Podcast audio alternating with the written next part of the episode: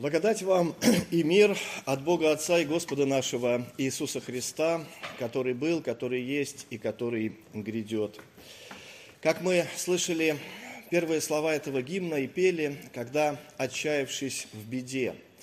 Сегодня мы с вами размышляем о том, что действительно мы проходим испытания, испытания волнами бушующими в этом океане нашей жизни – и слышали уже тексты и Иова о том, что Господь имеет власть укращать волны. И в псалме интро это также об этом говорили, вспоминая о том, как Господь укротил море, когда ученики во время шторма, испугавшись, разбудили его. И сегодня Господь собрал всех нас здесь для того, чтобы напомнить о том, что Он скорый помощник в бедах. Итак, мы встанем и услышим Евангелие сегодняшнего дня. И вначале вместе помолимся. Милосердный Небесный Отец, Ты знаешь каждого из нас. Ты дал нам день, в котором мы пришли в этот мир. Ты знаешь день и час, когда призовешь нас к себе. И каждый день нашей жизни Ты рядом с нами, как и обещал. Я с вами во все дни до скончания века. Твоим Словом Ты сотворил этот мир, и также созидаешь Духом Святым и Словом веру в наших сердцах. Благослови и это Слово, чтобы оно принесло добрый плод нашего спасения и утешения нашим душам. Во имя Отца и Сына и Святого Духа. Аминь. Итак, мы услышим из Евангелия от Матфея чтение из 14 главы с 22 по 33 стихи. И тотчас понудил Иисус учеников своих войти в лодку и отправиться прежде него на другую сторону, пока он отпустит народ. И отпустив народ, он взошел на гору помолиться наедине, и вечером оставался там один. А лодка была уже на середине моря, и ее било волнами, потому что ветер был противный четвертую же стражу ночи, пошел к ним Иисус, идя по морю. Ученики, увидев его, идущего по морю, встревожились и говорили, это призрак, и от страха вскричали. Но Иисус тотчас заговорил с ними и сказал, ободритесь, это я, не бойтесь. Петр сказал ему в ответ – Господи, если это Ты, повели мне прийти к Тебе по воде. Он же сказал, иди. И, выйдя из лодки, Петр пошел по воде, чтобы подойти к Иисусу. Но, видя сильный ветер, испугался и, начав утопать, закричал, «Господи, спаси меня!» Иисус тотчас простер руку, поддержал его и говорит ему – маловерный, зачем ты усомнился? И когда вошли они в лодку, ветер утих. Бывшие же в лодке подошли, поклонились ему и сказали, «Истинно ты Сын Божий». Аминь. Это святое Евангелие. Слава тебе, Христос.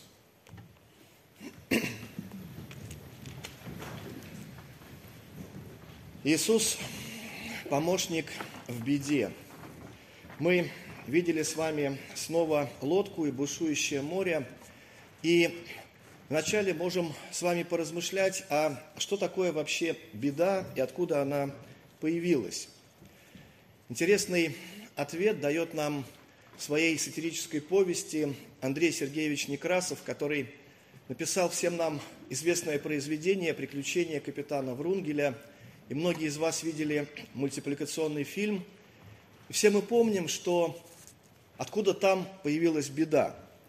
Назвав свою яхту «Победа» прекрасным таким гордым именем, они отправились в свое плавание, в свое путешествие, и вдруг случилась незадача, и первые две буквы названия отвалились.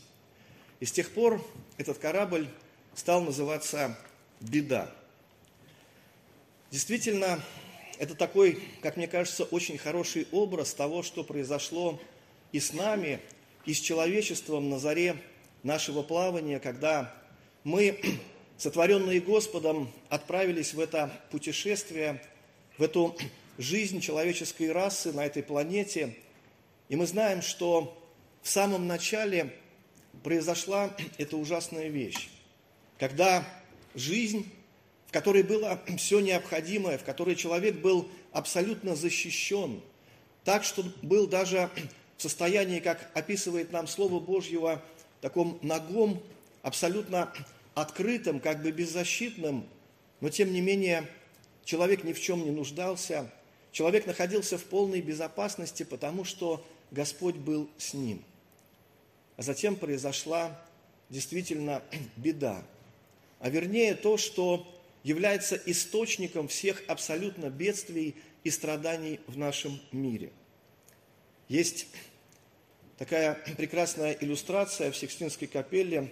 Всем нам известная также картина Микеланджело, когда Господь творит Адама, и мы видим эти две руки, которые протянуты друг к другу, но все же есть такое небольшое расстояние, которое разделяет их друг от друга.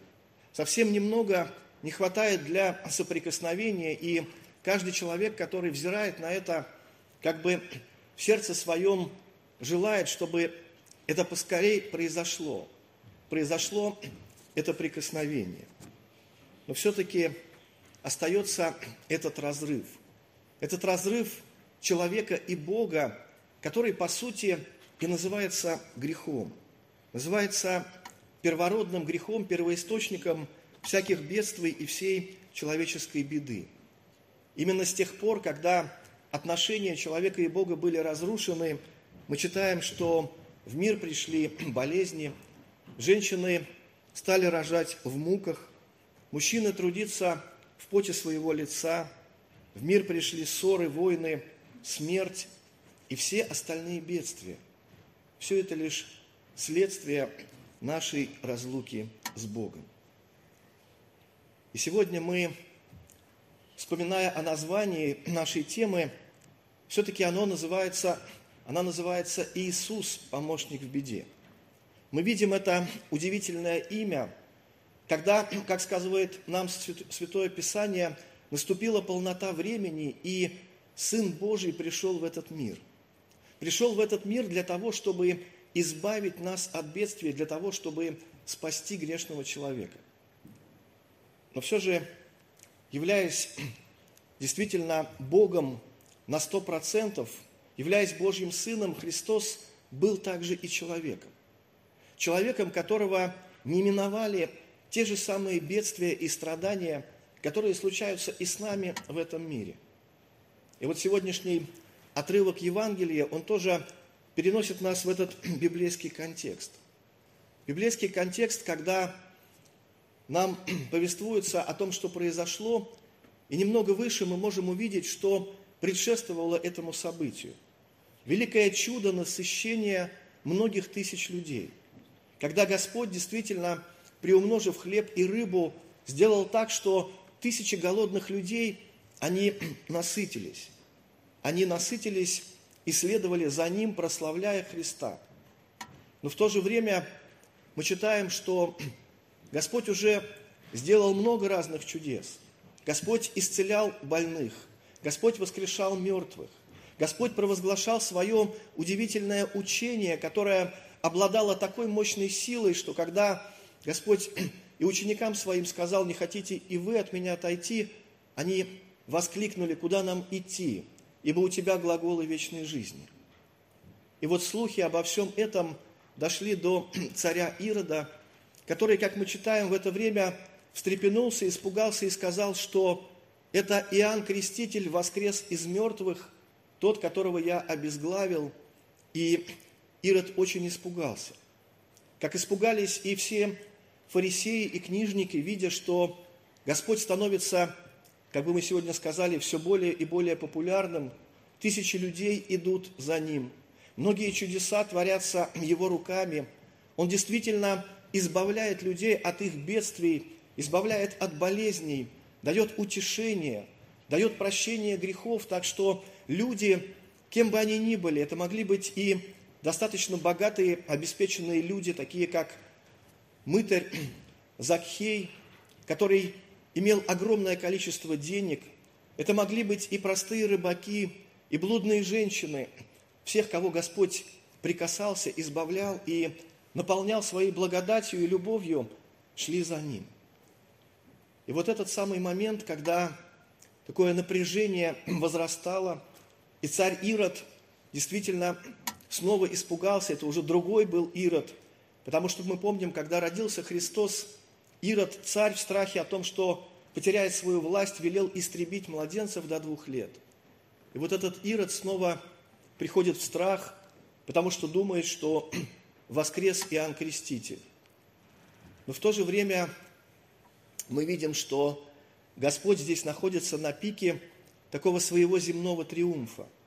После этого Он уже не творит таких великих чудес, но здесь все люди, тысячи, сотни людей, следуя за Ним, как мы читаем у апостола Иоанна, хотели взять Его и нечаянно сделать царем. То есть Господь в этом периоде своего служения оказался как бы снова в той пустыне, куда повел его дух в самом начале его служения, когда он проходил искушения и испытания, и там, мы помним, сатана предлагал ему камни сделать хлебами, чтобы насытиться, предлагал ему абсолютную защиту, говоря о том, что ты можешь прыгнуть, и ангелы понесут тебя на руках – предлагал ему всю полноту человеческой власти. Достаточно лишь было только сделать легкий поклон, и сатана сказал, что я дам тебе все царства мира. И вот снова мы видим, что Господь оказывается в таком же искушении. С одной стороны, люди, которые преследуют Его, и возникает угроза Его жизни, власть имущие – цари, первосвященники, книжники ведут за ним охоту. Сказано, они уже сговорились, чтобы его убить, и он нуждается в защите. С другой стороны, действительно, люди приходят, и он превращает в хлеба, как бы эти образные камни, насыщает людей. Насыщает не потому, что хочет показать какие-то чудеса, а лишь потому, что он любит этих людей, и, как сказано, взирая на них, он с тоской с сожалением, с такой любовью сказал, что они подобны овцам, не имеющим пастыря. И также мы видим, что приближается и это искушение славой, когда люди хотят взять и сделать его царем. И вот Господь сам оказывается в испытании. Сам Он должен снова вспомнить и обратиться к тому, зачем Он пришел. Для того, чтобы отдать себя, для того, чтобы пострадать, для того, чтобы умереть и освободить всех нас, этот мир, от главной беды, от вечного проклятия и смерти, которая ждет каждую нераскаявшуюся душу. За этим Господь пришел. И мы видим, что Он делает, сказано в начале этого стиха, что Он понудил учеников войти в лодку. То есть он заставил их войти в лодку и плыть, потому что, конечно, они не хотели оставаться без него. Они не хотели оставаться одни. Но тем не менее, мы видим, что они послушали и начинают усердно грести в сторону другого берега, хотя мы читаем и безуспешно, потому что ветер дует в другую сторону – они прилагают большие усилия, гребут, проходит большая часть ночи, они достигают лишь середины озера. Но что же делает сам Христос? Как поступает Господь, который оказался снова в этом состоянии искушения, испытания? Что Он делает? Куда Он идет? Кому Он обращается? И мы читаем, что он зашел на гору, чтобы помолиться наедине, и вечером оставался там один. Господь в этом показывает нам, где на самом деле есть истинный выход во всякой нашей беде. Потому что когда случаются те или иные страдания, мы пытаемся их решить своими силами. Мы, подобно этим ученикам, гребем изо всех сил. Мы ищем выход, мы обращаемся к каким-то другим людям, иным силам, к материальным средствам. Но мы видим, что делает Господь. Он идет на гору для того, чтобы предстать перед своим Отцом.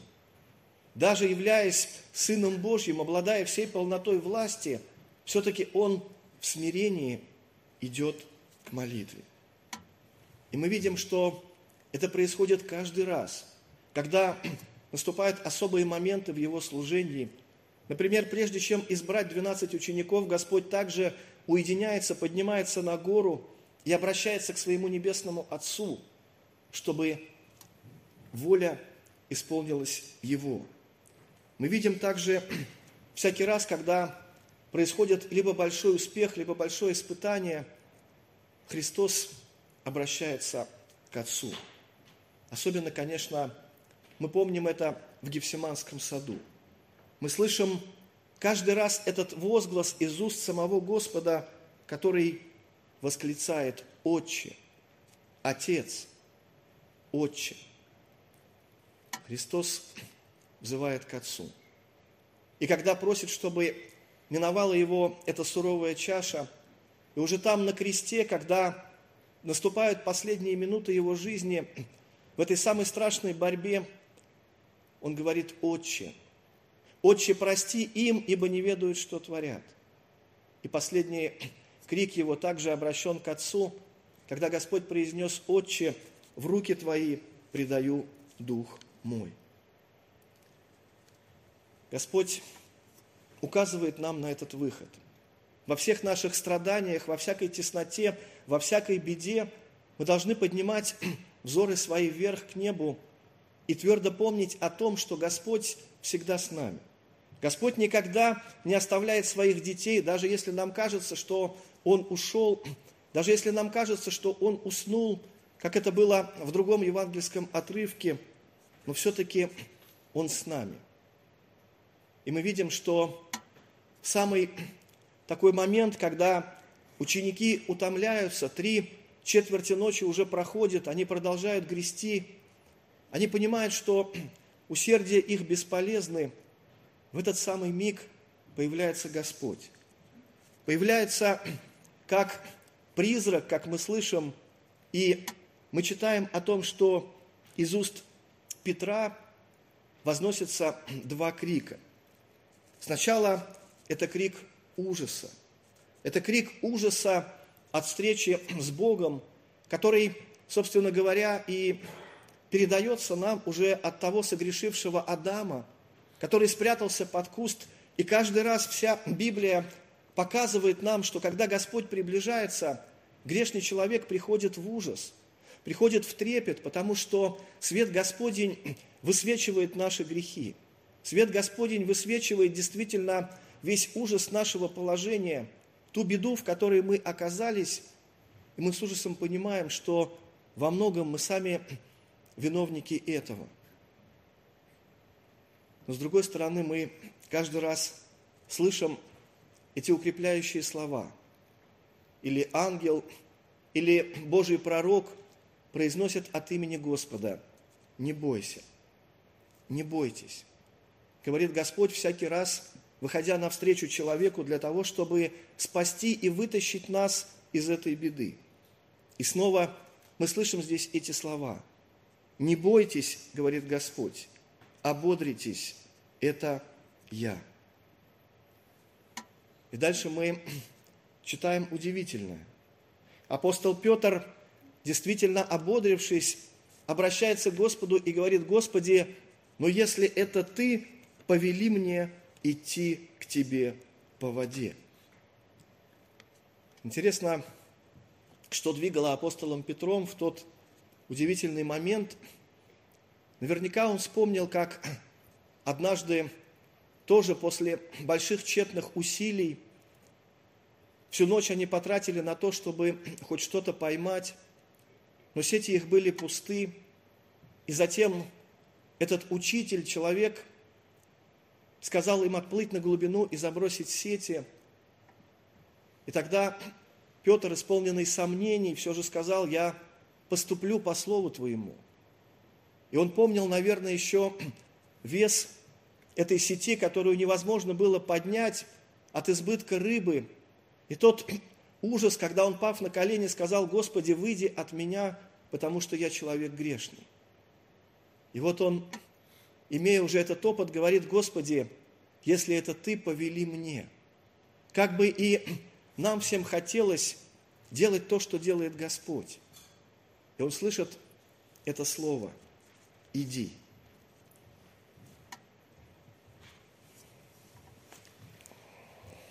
Дальше мы читаем о том, что произошло с Петром, и раздался второй крик. Раздался такой звук, который издает каждый из нас, когда мы попадаем в беду. Много лет назад, еще будучи подростком, мы возвращались с друзьями с прогулки, и вдруг, идя по полю, тоже услышали какой-то непонятный звук. Это был такой слабый-слабый звук, слабый писк. Мы остановились и начали искать источник этого звука, но ничего не находили.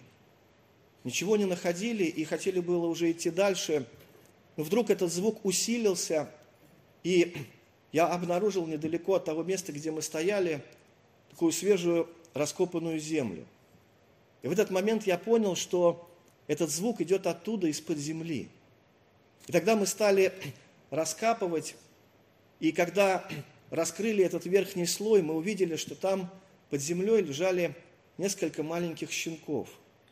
Это были еще такие совсем слепые, недавно рожденные щенки, и, видимо, кто-то пытался от них избавиться, но они из последних сил, находясь даже там под землей, не переставали кричать, не переставали звать на помощь, и эта помощь пришла. Совершенно, как бы мы сказали, случайно. И мы их взяли и выкормили молоком, и большинство из них выжили.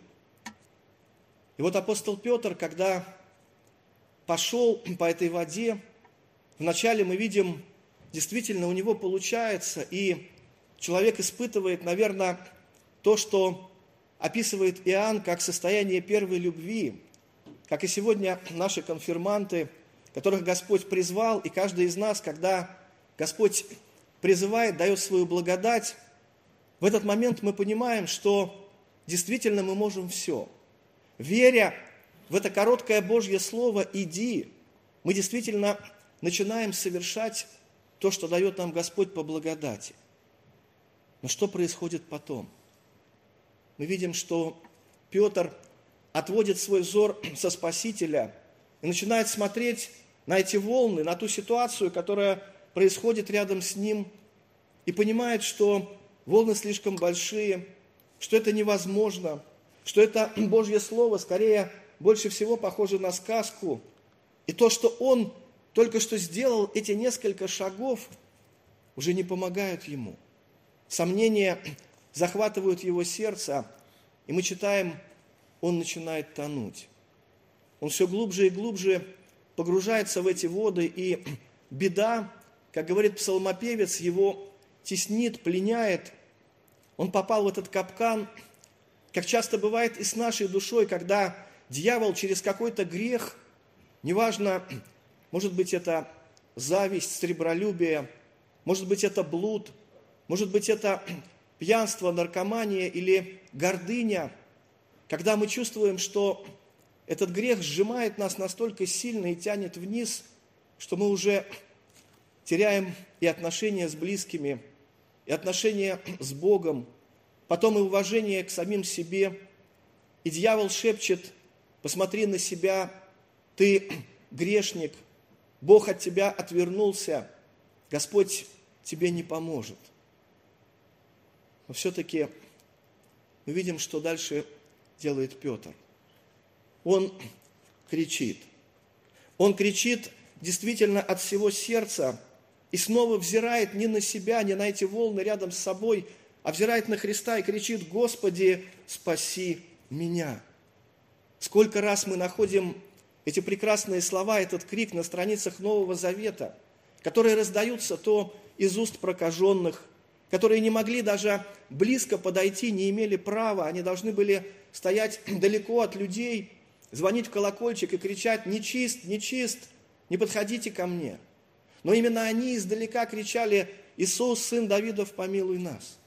Мы видим слепого человека, сидящего при дороге, который спросил, что же там происходит, что за шум. Ему говорят, идет Иисус из Назарета. Он стал, что есть мочи, кричать, Господи, помоги. И шедшие впереди, сказано, очень важные люди заставляли его замолчать. Потому что очень важная процессия, Господь идет в Иерусалим. Но мы читаем, что еще больше и сильнее он стал кричать, Иисус, сын Давидов, помилуй меня. И вдруг вся эта процессия многотысячная останавливается. Господь сходит со своей дороги и идет к этому одному единственному слепому, который сидит где-то в стороне и прикасается к его глазам и исцеляет его. Очень прекрасные, удивительные и обнадеживающие примеры, которыми наполнено Евангелие. Что ни один человек, который взывал Господу, даже языческая женщина Хананиянка, когда Господь сначала вроде бы молчал, а потом даже как бы обидев ее, сказал, что я пришел к овцам дома Израилева, все же в надежде она продолжала кричать, и Господь помог в ее беде. Господь не отказался ни, одного, ни от одного человека, который обратился к Нему в своих страданиях, в своих болезнях, в своем горе. Господь ответил. Хотя, может быть, и не сразу. Как сказано, что Господь порой медлит ответить, потому что Он знает день и час и способ, которым Он нам поможет. Но Он хочет одного, чтобы мы взывали – всякий призывающий имя Господня спасется. Возможно, мы уже будем находиться где-то глубоко под землей. Как говорит псалмопевец, и голос наш будет как из-под праха, когда, подобно Ионе, который находился в чреве кита, как он пишет, под основаниями гор, где-то глубоко, глубоко в море, связанный вот этими водорослями, как описывает псалмопевец – внутри рыбы, в абсолютно беспомощном, безвыходном состоянии, он все же взывает Господу, и Господь удивительным образом избавляет его от этой беды. И сегодня мы видим, что рука Христова, и есть такая картина, которая, конечно, менее знаменита, чем фреска Микеланджело, но, тем не менее, можно найти ее в интернете, как вот это короткое расстояние преодолевается. И вот эта рука, очень часто ее изображают с отверстием на ладони, пронзенная рука Христа, она дотрагивается до руки Петра и поднимает его из этих бушующих волн. Поднимает и приводит снова на эту лодку, где они продолжают дальше свой путь. Господь спас Петра. Так же, как Он спасает и желает спасти каждого абсолютно человека. Ибо говорит Господь, для этого я и пришел, чтобы всякий верующий в меня был спасен. Я пришел не судить мир, но чтобы мир спасен был через меня. И дальше мы читаем последние слова этого отрывка, которые действительно являются такими ну, удивительными словами. Сказано, бывшие же в лодке подошли, поклонились ему и сказали, истинно ты Сын Божий. Кто внимательно слушал, какая это глава Евангелия от Матфея? 14. Это не первая глава, не вторая, не седьмая – это 14 глава. И мы видим, что до этого Господь множество раз настолько явно и сильно убедительно являет своим ученикам свою божественную природу, помогает, исцеляет, воскрешает. И только здесь, как будто бы не зная его до этого, как будто бы не видя всех этих насыщений, тысяч исцелений, воскрешений, они говорят, вот теперь мы знаем, что ты истинно Сын Божий.